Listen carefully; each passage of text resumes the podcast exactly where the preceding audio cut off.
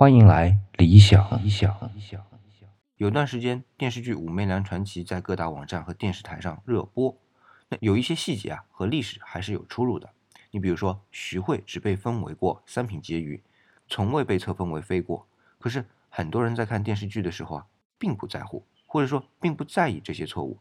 本来嘛，电视剧就是一个用来娱乐大众的工具，大众也愿意去娱乐，那不就两全其美了吗？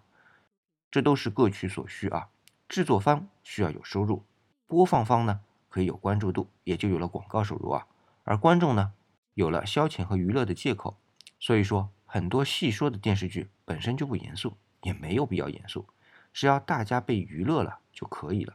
那至于在播放的过程当中遭到停播，又遇到比如说像剪辑这样的风波啊，其实呢的确有部分广电总局的因素在啊，但是也可以理解为和整部剧的造势和宣传打包在一起的呀，这本身。